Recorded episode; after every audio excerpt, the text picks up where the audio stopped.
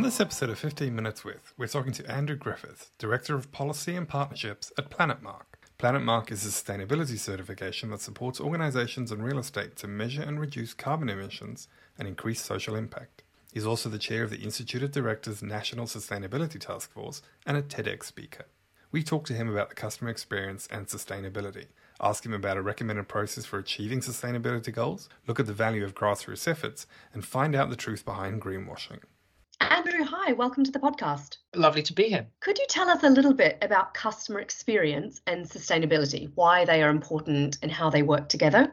Well, I guess the first thing to raise is often people think about sustainability as being something that only young people are interested in and or certainly predominantly. But actually there was a survey of 1.2 million people all over the world done by the UN it's the largest survey of its kind. It was about January last year. And they basically found that more than 60% of every age demographic in every country that they surveyed around the world believed that climate change was a global emergency. And the difference between the youngest generation youngest generation were the most extreme but the difference between the youngest generation and the oldest generation was only about 10%. It's less than you think. The clear message from that is everyone cares about this. Doesn't matter what market you're in, everyone cares. So don't do it just for the young people, do it because actually there's a growing majority who really do believe in and care about this stuff. The second thing, in terms of how does that translate across into commercial results? And Unilever actually did sort of a really fantastic example of this where they, about five or six years ago, they divided their brands. They've got tons and tons of different companies and brands that sit within their portfolio. They divided them into two buckets. One was brands that had a clear purpose based approach. They had purpose at their core. So it's brands like Ben and Jerry's who had become a B Corp and things like that. And then they had their non purpose driven brands and then they followed them for about five years. And they found that across the board, their purpose driven brands outperformed the non purpose driven brands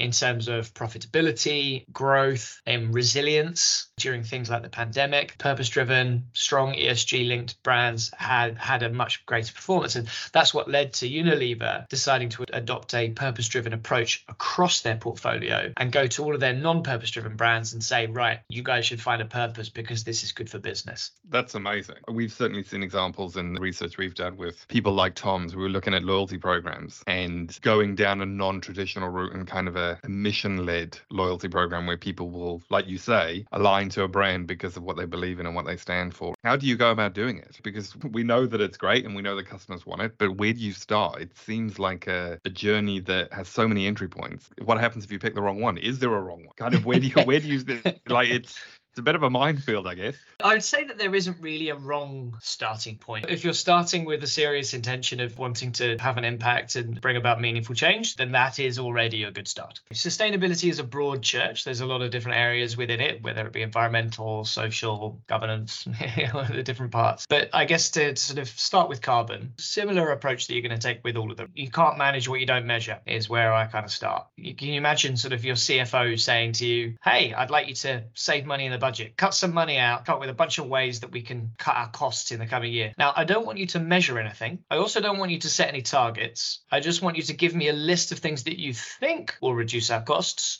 and then we'll give that to our investors and they'll be incredibly happy. Absolutely not. Like your investors will laugh you out of the room if you pull to that stunt. But that is what a lot of companies are currently doing on sustainability. So carbon and money are not dissimilar. If you're not measuring anything, how do you know whether or not it's working? How do you know what your payback period is, what your return on investments are? How do you know what's working best, what's not working well, and what to do more of or less of? And so you really got to start with measurement. Then it's really around engagement and getting cracking and getting underway and working to engage your employees, engaging with your suppliers, engaging with your investors, and providing people with sort of the upskilling, empower them on what they want to do. See it as a journey that you're taking your business on. Each step along that journey is about making the next step, making progress, but really baking that into your ethos. No one has a plan for how they're going to be financially profitable in 2050. We're asking businesses to have a plan on how they're going to be net zero in 2050. And the reason you're confident confident that your business is still going to be around and still going to be profitable in 2050 is not because you have a plan specifically on how to get there. It's because you've put in place really good annual governance processes. And that's a cycle of measurement. It's a cycle of planning, budgets, and targets. And so you've got to have build those governance processes around net zero. And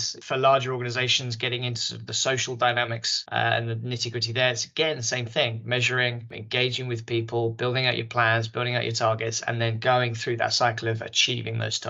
How do you suggest going about educating people within a business? Because often there are a few key people within a business that are interested and motivated, but it's really about getting key decision makers on board. And also, how do you then communicate that message clearly within the business as to this is the direction we're taking things, this is the journey we're going on from here on out? Depends on which direction you're going, right? If it's top led, i.e., if, you know, if your C suite are leading on it, the top down approach is to a certain extent easier because you can mandate training. And then it's about making that training as accessible as possible and making sure it's really, you know, doing carbon jargon busting is what we do a lot with our members of Planet Mark. We have a whole engagement team who go in and help do carbon jargon busting. What is net zero versus carbon neutral versus carbon negative versus climate positive? All these different terms that get kind of thrown around that are really confusing and no one's really clear on what they mean. So we do a lot of carbon jargon busting and trying to put things into terms that a child would understand. Because if it's not at that level, people aren't going to be able to reiterate the message on as easily. If you're going the other way, a bunch of the team at a grassroots level within a business and you want to influence up, you want to get your company doing more stuff, then the best thing there is to first step, find allies. And it's very straightforward. If you've got Microsoft Teams or Slack or whatever it might be, put out a call out. Say, hey, I'm thinking of setting up a group for us to talk about the, you know, sustainability and seeing ways that we can become more sustainable as a business.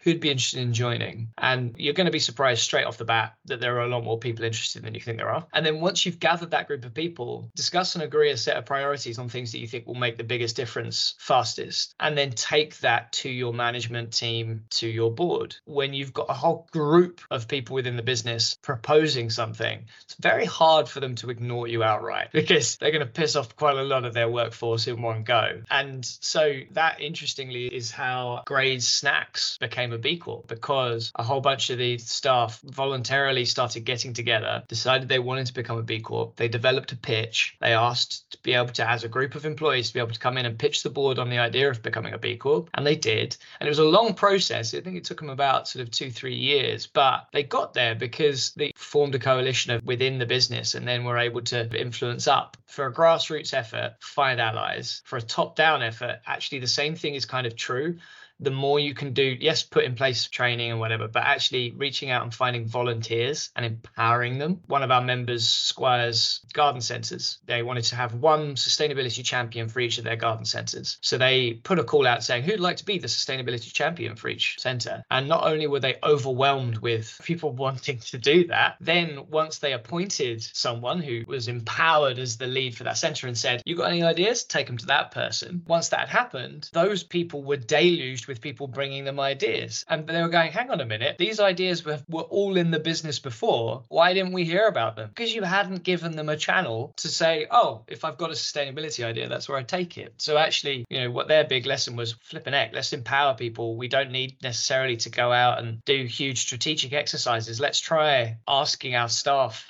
first because actually they've got a lot of brilliant ideas. Having the ideas is one thing, but actually doing something with them is, is a whole other thing, right? Because as you say, there's a lot of jargon and you're kind of mm. surrounded by all this information of all these companies doing all these things. And you have to just go on the face value and trust that what you're being told is the truth. And then you often see other things come out that businesses are being accused of greenwashing. And again, it's one of those things where you're like, okay, well, that's fine, but what does it actually mean to me? And what does that actually mean in the whole scheme of things? There's a seesaw here. There's greenwashing, and then a term a lot of people are now familiar with. But equally on the flip side, there's green hushing, which is people not talking about what they're doing because they're afraid of being accused of greenwashing. And actually, that's just as much a problem, if not more of a problem in some ways, because if people aren't sharing what they're doing, then we aren't learning. We aren't able to accelerate other people's journeys based upon the learnings of others. If everyone's having to reinvent the wheel, this whole thing's going to take a heck of a lot longer. We need people to share what they're doing, but absolutely we need them to do it in a credible way. And there's, to a certain extent, there are sort of three things on this. One is the standardization of how we do all this stuff. And actually, one of the announcements from the UK government was that that they're going to be exploring putting in place regulatory governance of carbon accounting bodies like Planet Mark where we certify people's carbon footprints, we support them on their developing net zero strategies. We're not currently a regulated industry in the same way that an accountancy firm is. They have to report to the FCA. We're totally in favor of that sort of regulation coming into our industry because we think it's important that there is a trust and a consistency to the way in which carbon footprints and net zero strategies are being developed. And the reason for that is there are three scopes of emissions, and you don't need to know all the detail on all of them necessarily, but scope one is the fuel that you burn. So it's your utility, you know, it's your sort of gas if you've got a gas heating system, it's your cars if you have a vehicle fleet, and it's fuel that you're burning directly. Scope two is energy that you use because you're not the one burning the fuel, the gas, or the coal, or hopefully renewable energy sources. um, you're not the one doing that, but you are the one using the energy, and you have a lot of control over how much energy you use. Scope three is everything else. There's 15 categories of scope three. It's things like your business travel, it's your procurement, it's your employee commuting, it's your pensions and investments. There's a whole suite of things in there. In terms of greenwashing, if I were to come to you as an individual human being and I say to you, I am the most sustainable of sustainables, I am a sustainability hero, and then you found out that the only thing that I'd measured was my utility bills and my car, and I'd left out the places that I travel, the food that I eat, the products that I buy, you might not think I'd measured quite enough to justify my holier than thou approach. People being transparent on every Planet Mark certification, you can see what was measured. You know, we're talking their global operations, UK operations, one office. You can see what emissions were included in that, which categories of emissions did we actually measure, and you can see the time period within which it was measured. It's transparent. You can take one look at the comfort and go, okay, I know what I'm dealing with here. And that's really what you need at that sort of solid evidentiary base. But really, the top three things you can do to avoid being accused of greenwashing number one, show you're working. For those who want to see it, let them dive into the detail. Second step is to present it as a journey, not an end point. A lot of people present carbon neutrality like they're finished. And actually, if you present it as a journey, people are much less likely to criticize you because you're sort of acknowledging, you're celebrating a milestone, a step on that journey, but you're acknowledging that you've got further to go. Step three, present your next step. Point to your own Achilles heel and say, right, you know, we're delighted to say that we've achieved an absolute carbon reduction of 11%, which was what our members did on average last year. However, within our footprint, our business travel emissions increased. And so next year, that's going to be a real focus area for us. No one can accuse you of greenwashing if you just pointed to your own Achilles heel and gone, this was an area which didn't go as well. And actually, that's what we're going to work on next year. People tend to love you for it when you give that transparent approach. I really like that example, Andrew, because I completely agree. The whole sustainability conversation is often actually sort of framed or I guess assumed by many people to be something that you can achieve. But it's mm. constant, it's ongoing, it's a process, and it's never really finished. It's just something that we constantly want to iterate and evolve and, and improve upon. So I, I mean, think, is there is there a finish point for achieving profitability? No, can, not really. But if the business is in trouble, you have a plan to get out of trouble, and that's kind of where we are now. Like at the moment, we're in trouble. Climate change is a problem. All organizations and people and industry and governments are all in like share a role in having created this problem. And so what we're doing now is we're kind of in a turnaround situation where we have to come up with very rapid plans on how we're going to turn around our businesses when it comes to carbon, which you would do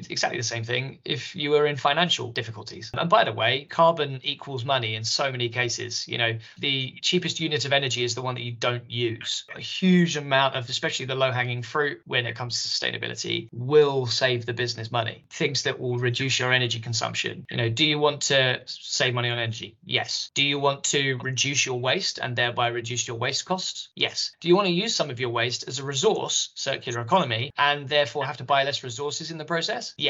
All of these things are just like good common sense business practices. People absolutely should be able to find ways that are actually going to benefit the business's bottom line. Absolutely. And as you've said, this is everybody's responsibility. And at some point, it's going to become so, so, so important that all businesses are taking these measures. Are there any examples that you have of perhaps a sort of David and Goliath kind of influence where someone sort of small in a business or even external to a business can influence how accountability is taken on board? My favorite example example of this is really, in addition to my work at Planet Mark, I chair the Institute of Directors National Sustainability Task Force. And through that, I talk to quite a lot of sort of big corporate CEOs. And I've lost count of the number of times I've heard the CEO of a massive organization telling me that they are materially changing their sustainability strategy, investing a lot more into it as a direct result of having feedback from the HR team that graduates are asking questions about the sustainability practices of the organization in interviews. Now, to be clear, that is a person who does not work for the company, may never work for the company, and might not have got the job, but influencing board level strategy because they asked a question. You know, asking questions is a really powerful thing. So I always relay that example to particularly to SMEs who are worried about how am I going to get my supply chain to do what I want. Just ask the question. That's your starting point. Like, it doesn't hurt to ask a question. Go and ask all of your suppliers, have you set a net zero target? Are you measuring your carbon footprint? Either you're going to be pleasantly surprised and your bunch of them will go, yeah, yeah, yeah, of course. Here's here's our information. Here's what we're doing. Or you're going to be another link in the chain of customers of theirs that are asking them exactly the same question that's going to lead to them getting on their journey faster.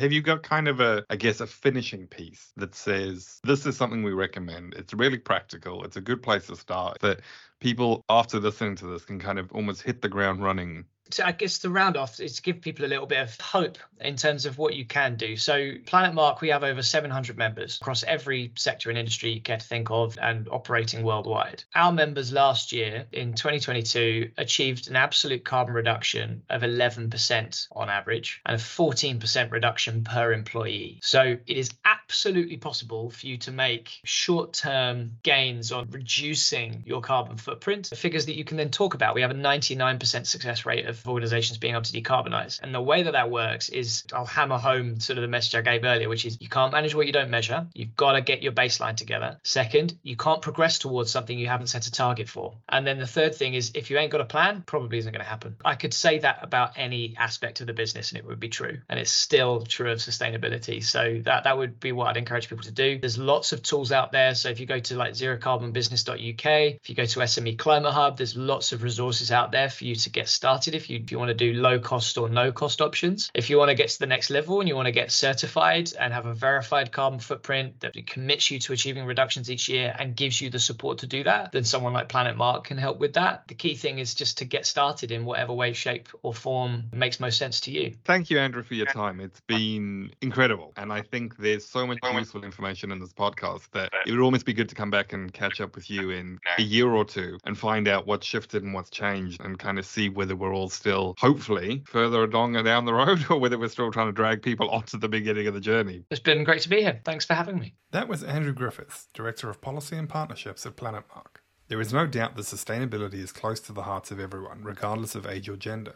The time is now for businesses to align their purpose to a cause and to take steps to become more sustainable in their practices. Encourage everyone in the business to get involved and create communication channels for people to get their ideas across. Start with the measurements to set a baseline, set a target, and create a plan knowing that there is no finish line and that it is an iterative process. Share your learnings with others and take on the learnings of those around you. By working together, we can create a more sustainable future. Thanks for joining us in this episode of 15 Minutes With. We look forward to you joining us on the next one.